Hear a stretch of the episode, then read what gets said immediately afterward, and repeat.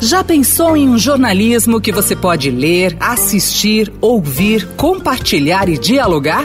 Saiba mais em vempensar.estadão.com.br.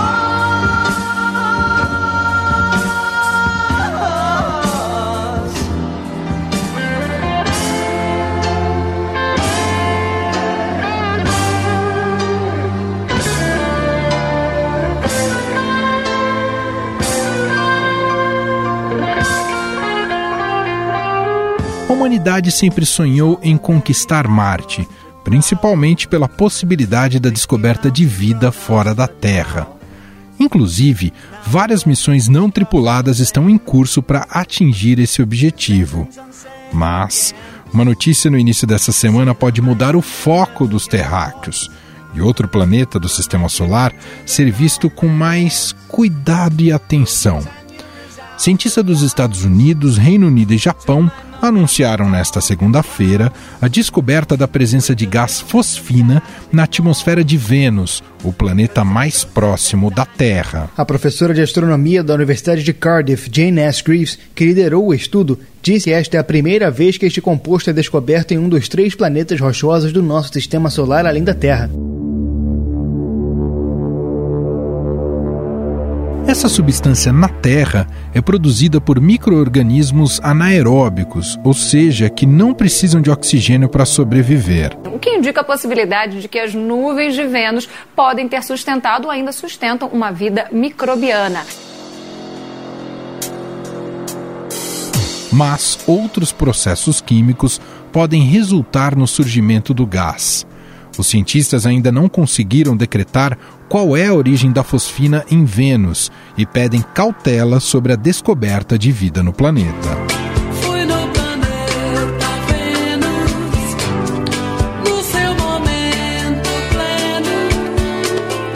Se for confirmada a descoberta, os terráqueos vão ter que deixar Marte um pouquinho de lado no imaginário e passar a sonhar com Vênus. A viagem até Vênus, por sinal, dura cerca de quatro meses, dependendo da posição entre os planetas. Já para Marte são nove. Músicas como Alô Alô Marciano, bem que poderia ganhar uma versão para os venusianos, não? Alô, alô, Marciano, aqui quem fala é da Terra. O cinema também pode passar a se espelhar no planeta de múltiplas cores, para não ficar só no planeta vermelho. Quem sabe um perdido em Vênus? Eu sou o melhor botânico deste planeta. Perdido em Marte. Brincadeiras à parte, apesar de Vênus ser o planeta mais próximo da Terra e ter um tamanho parecido com o nosso, ele está mais perto do Sol e a temperatura extremamente alta, cerca de 400 graus, inviabiliza a permanência no planeta.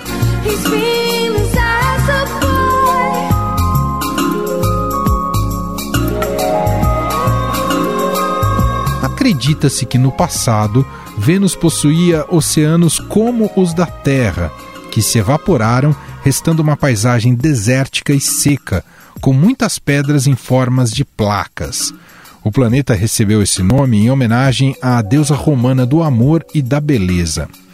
Apesar de Marte ser o planeta favorito das agências espaciais, Vênus também tem um lugar especial no coração dos cientistas. O programa Venera da União Soviética iniciou as tentativas de exploração em Vênus em 1961 e teria gravado o som do planeta.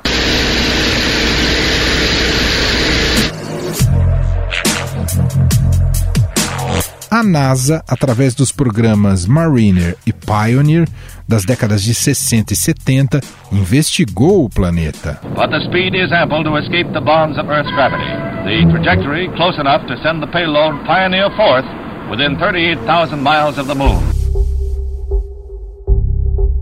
A sonda Magellan, da NASA, entrou em órbita em 1990 e passou quatro anos mapeando a superfície de Vênus e buscando evidências de placas tectônicas. A Agência Espacial Europeia lançou a missão Venus Express em 2005, que orbitou o planeta por oito anos, confirmando que Vênus ainda podia estar ativo geologicamente. After eight years of scanning the dense clouds below, the team sent Venus Express skimming into the top layer of the atmosphere. A NASA, inclusive, já planeja uma missão exploratória de Vênus não tripulada para 2025 e 2026. E com a nova descoberta, isso deve se concretizar. Convidamos Alexandre Zabotti. Ele é professor no curso de Engenharia Aeroespacial da Universidade Federal de Santa Catarina, para falar justamente sobre o futuro das expedições ao planeta após esse anúncio.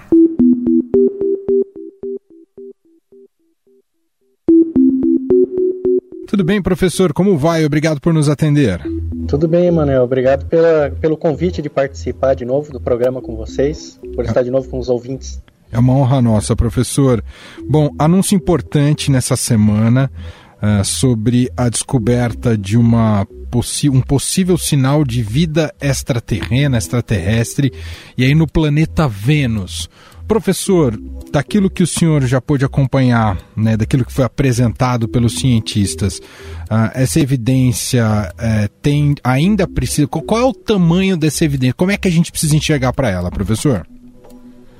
Olha, ela é uma mudança de paradigma na questão de exploração de por vida no sistema solar, né, especialmente um, também um pouco na, na pesquisa, na, na, busca por vida fora do sistema solar. Eu a vejo como uma mudança de paradigma, por várias razões. A primeira, a mais importante, é porque a gente é, nunca deu muita atenção para Vênus, e agora a gente vai dar atenção, né? Agora, ela ainda precisa ser confirmada de vários modos, né? Então, é, é, é, um, é um grande sinal de alerta, uma, uma notícia muito entusiasmante para toda a comunidade, mas que vai precisar ser muito trabalhada daqui por diante. É assim que eu vejo. E professor, por que, que ainda não se pode bancar que foi encontrado vida em Vênus, professor? É porque a gente só tem o que nós chamamos de biomarcador até o momento, né? Então, esse, esse elemento que foi detectado, a fosfina, ela, ela, é, um, ela é um sinal que pode ser produzida por vida, mas não é, é líquido certo, digamos assim, né? Que ela tenha sido produzida por ser vivo, né? Embora a probabilidade de que ela tenha sido produzida por um ser vivo é muito grande, seja muito grande. Ela, a, a equipe fez um trabalho extraordinário que aliás não foi feito só agora, né? É um trabalho que tem sido desenvolvido há muitos anos por essa equipe. É, eles fizeram um trabalho extraordinário mostrando que é muito improvável que essa molécula tenha sido produzida por rotas é, que envolvem seres vivos, né?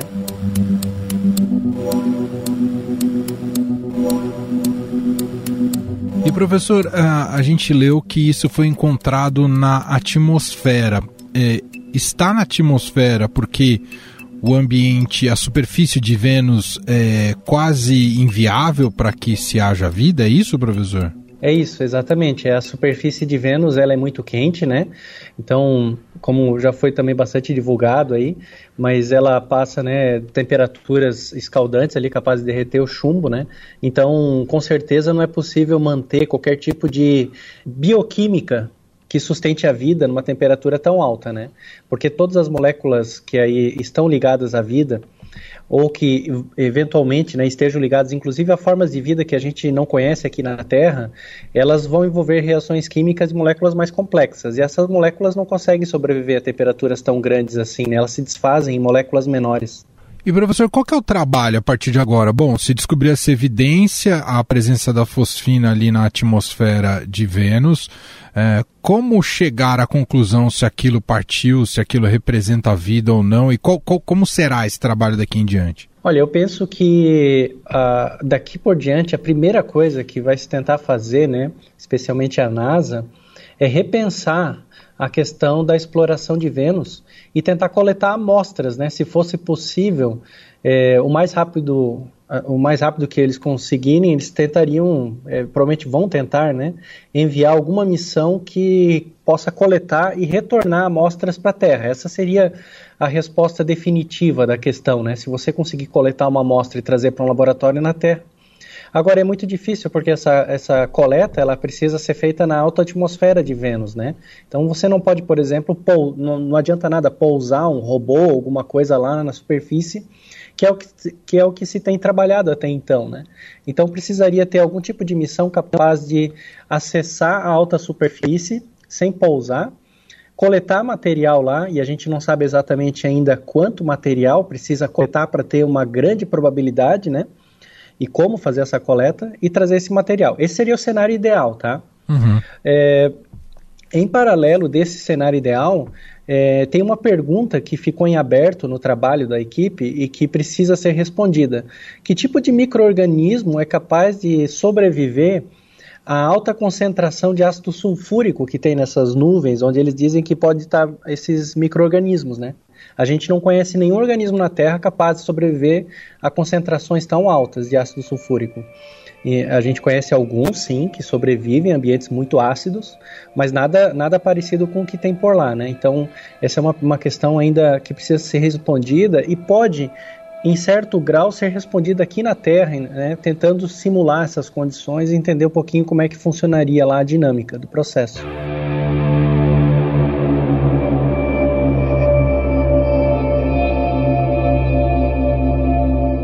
Professor, a descoberta dessa equipe de cientistas partiu já de uma premissa, de uma suspeita de que poderia haver essa fosfina ali na atmosfera de Vênus? Foi um acaso porque se estudava outra coisa? Como é que é, se chega a, a, essa importante evidência, professor? Não, é, não foi por acaso. Eles estavam procurando a fosfina na atmosfera de Vênus e, na realidade, eles vinham desenvolvendo um trabalho que era pro, procurar por biomarcadores, né? ou seja, sinais químicos de, que, que são produzidos por é, seres vivos, né? mas eles procuravam por biomarcadores que fossem o mais inequívocos possível, porque alguns biomarcadores é, podem ser produzidos por reações é, que não são, não provêm de, da vida, né? Um biomarcador conhecido, mais conhecido da gente aqui é o metano, né? Que é um gás bastante comum aqui na Terra, né? O metano ele pode ser produzido por substâncias que não são por reações químicas que não estão ligadas à vida, mas também comumente é produzido por reações químicas ligadas à vida, né? Então ele é um biomarcador um pouco é, dúbio, assim, né? Se você detecta a presença de metano, não necessariamente é está ligado à vida, né? Tanto que já foi detectado em Marte e a gente ainda não colocou no mesmo nível dessa detecção agora, né? Como um sinal provável de vida. Então essa equipe, como eu disse, ela vem trabalhando há muitos anos já, né? na, na identificação desses biomarcadores aí. E, e, ela tem uma lista enorme desses biomarcadores. Uhum. E, e aí eles, eles chegaram à conclusão, depois de muito estudo, é, que a fosfina era um, um excelente candidato. E aí é, eles estavam propondo analisar é, é, exoplanetas, né? planetas que orbitam outras estrelas, não o Sol mas voltaram a atenção para Vênus, porque está aqui perto, tem como a gente observar com grande qualidade aí a atmosfera de Vênus, né? E, e todo mundo foi surpreendido por essa notícia, então. A exploração de Vênus, ela estava totalmente abandonada ou os países eh, haviam mandado, os países, seja a NASA ou outros países, haviam mandado algo, algo ah, para lá, para esse plane, planeta vizinho aqui, professor? Olha, pra, na prática ela estava abandonada porque havia há alguns projetos, né, com, intentam é, pensando em mandar alguma coisa para lá, né? Sempre haviam propostas, mas na prática ela estava abandonada porque ninguém colocava a mão no bolso para desembolsar algo realmente grande para Vênus. As apostas, né? Os recursos são limitados, né? Sim. Então as apostas onde o pessoal realmente estava investindo dinheiro é, estavam em Marte e eventualmente, né, alguma, alguns projetos mais audaciosos, é, interessantes, para algumas lua, luas de Júpiter e Saturno, como Europa ou Encélado. É, mas Vênus, na prática, estava abandonada, como eu, te, como eu te disse. Tinha projetos né, olhando para Vênus, só que muito, era muito improvável que alguém desembolsasse um volume grande de dinheiro para bancar esses projetos.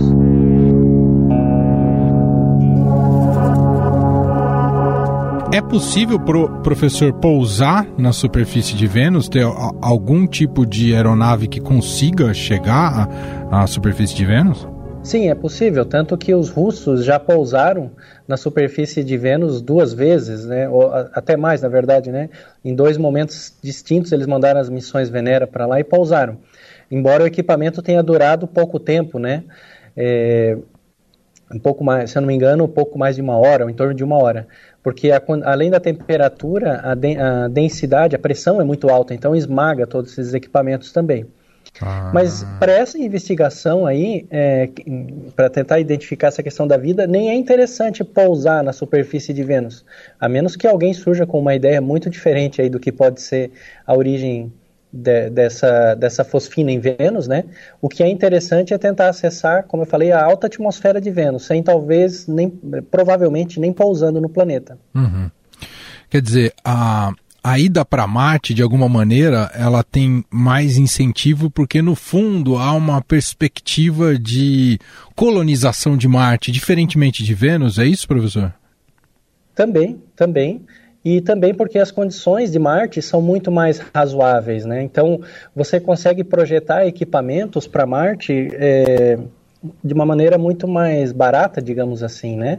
E não há nenhuma, e de fato não há nenhuma perspectiva de colonizar Vênus, pelo menos a partir do solo, né? Algumas ideias futuristas, assim, de fazer colonização de Vênus apenas das, da, da alta atmosfera, com balões, mas assim, ideias futuristas, nada que realmente, como eu te disse, tenha conquistado é, adepto suficiente para alguém colocar a mão no bolso e começar a bancar um projeto como esse, né? Quer dizer, é completamente inviável pensar a presença humana em Vênus pelas condições do planeta, né, professor? Na superfície, pelo menos na superfície de Vênus, sim, é inviável, né? Como eu te disse, na atmosfera a história sim. é um pouco diferente, né? Mas, assim, ainda é muito, muito imaturo qualquer tipo de, de projeto nesse nível, né? O, o quão perto está Vênus? É, quanto tempo leva para chegar lá, professor? Olha, Vênus ele ele está né, em algum é, tem que entender o, o, cenário das órbitas dos planetas em torno do Sol, né? Uhum. Então tem, temos o Sol, aí em seguida temos Mercúrio, Vênus, Terra e Marte. Essa é a ordem, né? Então Vênus ele está em alguns momentos mais perto da Terra do que Marte, né? É, dependendo da disposição das órbitas, aí, claro, ele passa para o outro lado do Sol e, e, assim por diante, fica bastante distante. O que, então, ele é um planeta próximo da gente e que a gente pode aproveitar algumas janelas para fazer essas viagens para Vênus. O tempo típico de viagem para Vênus é de alguns meses, vai depender da do, qual, qual a janela de observação de, de viagem que eu estou pegando, né? Ou seja, em que momento das órbitas eu estou fazendo o lançamento ou recebendo de novo a, a tripulação mas a gente fala alguma coisa na escala de meses, quatro, cinco, seis meses de viagem. Vamos aguardar agora, depois dessa descoberta, né, o que virá pela frente. Eu li bastante, professor, que houve uma euforia parecida com essa ah, quando descobriram, e aí eu não lembro se também era fosfina, mas algo numa lua em Júpiter, não é isso, professor? Júpiter ou Saturno, não, não, não sei ao certo, mas que depois comprovou que não era a presença de vida nessa lua. Então precisa ter, ter muita cautela uh, nesse. Ah, a descoberta é importante, mas precisa cautela, é isso, professor? Isso, exatamente, precisa cautela, né? Provavelmente o, o que você está tá descrevendo é quando descobriram é, bastante é, hidrogênio, né? Algum, algumas ligações de hidrogênio na Lua de Europa, né? De Júpiter, né? E que pode ser produzido né, também por, por, seres vivos. Né? E também, há muito tempo, a gente sabe da presença de metano em Marte, né? e os experimentos atuais, inclusive, estão indo para medir com maior precisão a, quantidade de metano em Marte, que também é um biomarcador. Né? Mas é preciso cautela, porque esses biomarcadores, como eu disse, eles não, são, não dão certeza absoluta né, da presença de vida, eles são um indício, e no caso da fosfina, um indício muito forte, porque é, esse foi um dos grandes diferenciais ah, do trabalho dessa equipe, mostrar que as rotas, ou seja, mecanismos de produção desse elemento que não estejam ligados à vida, são muito, muito improváveis de explicar a quantidade de fosfina que foi detectada lá, né? Muito bem, nós ouvimos o professor Alexandre Zabot, professor eh, de Astrofísica, Física e Matemática no curso de Engenharia Aeroespacial da Universidade Federal de Santa Catarina. Mais uma vez, muito obrigado por participar aqui com a gente, professor. Um abraço. Um abraço.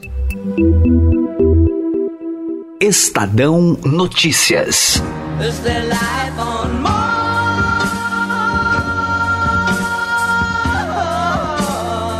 O Estadão Notícias com cabeça em Vênus, nesta quinta-feira, vai ficando por aqui. Contou com a apresentação minha, Emanuel Bonfim, produção de Gustavo Lopes e montagem de Moacir Biasi. Diretor de jornalismo do Grupo Estado é João Fábio Caminoto. O nosso e-mail podcast@estadão.com. Um abraço para você e até mais. Estadão Notícias.